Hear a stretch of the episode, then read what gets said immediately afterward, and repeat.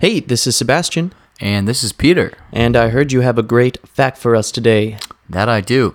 It's considered rude to write in red ink in Portugal. I wonder why.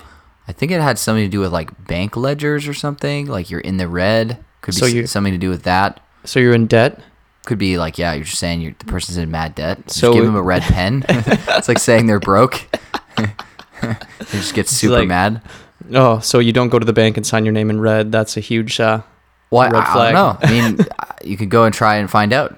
Next time you're on holiday, be like, hey, can I have a red pen? They're like, rock! you can be like, oh, wow, it is true.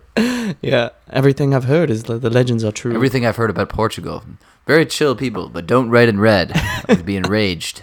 and in debt. Yeah, so just that fact again is it's considered rude to write in red in Portugal. Okay, that's it for today. See you guys tomorrow.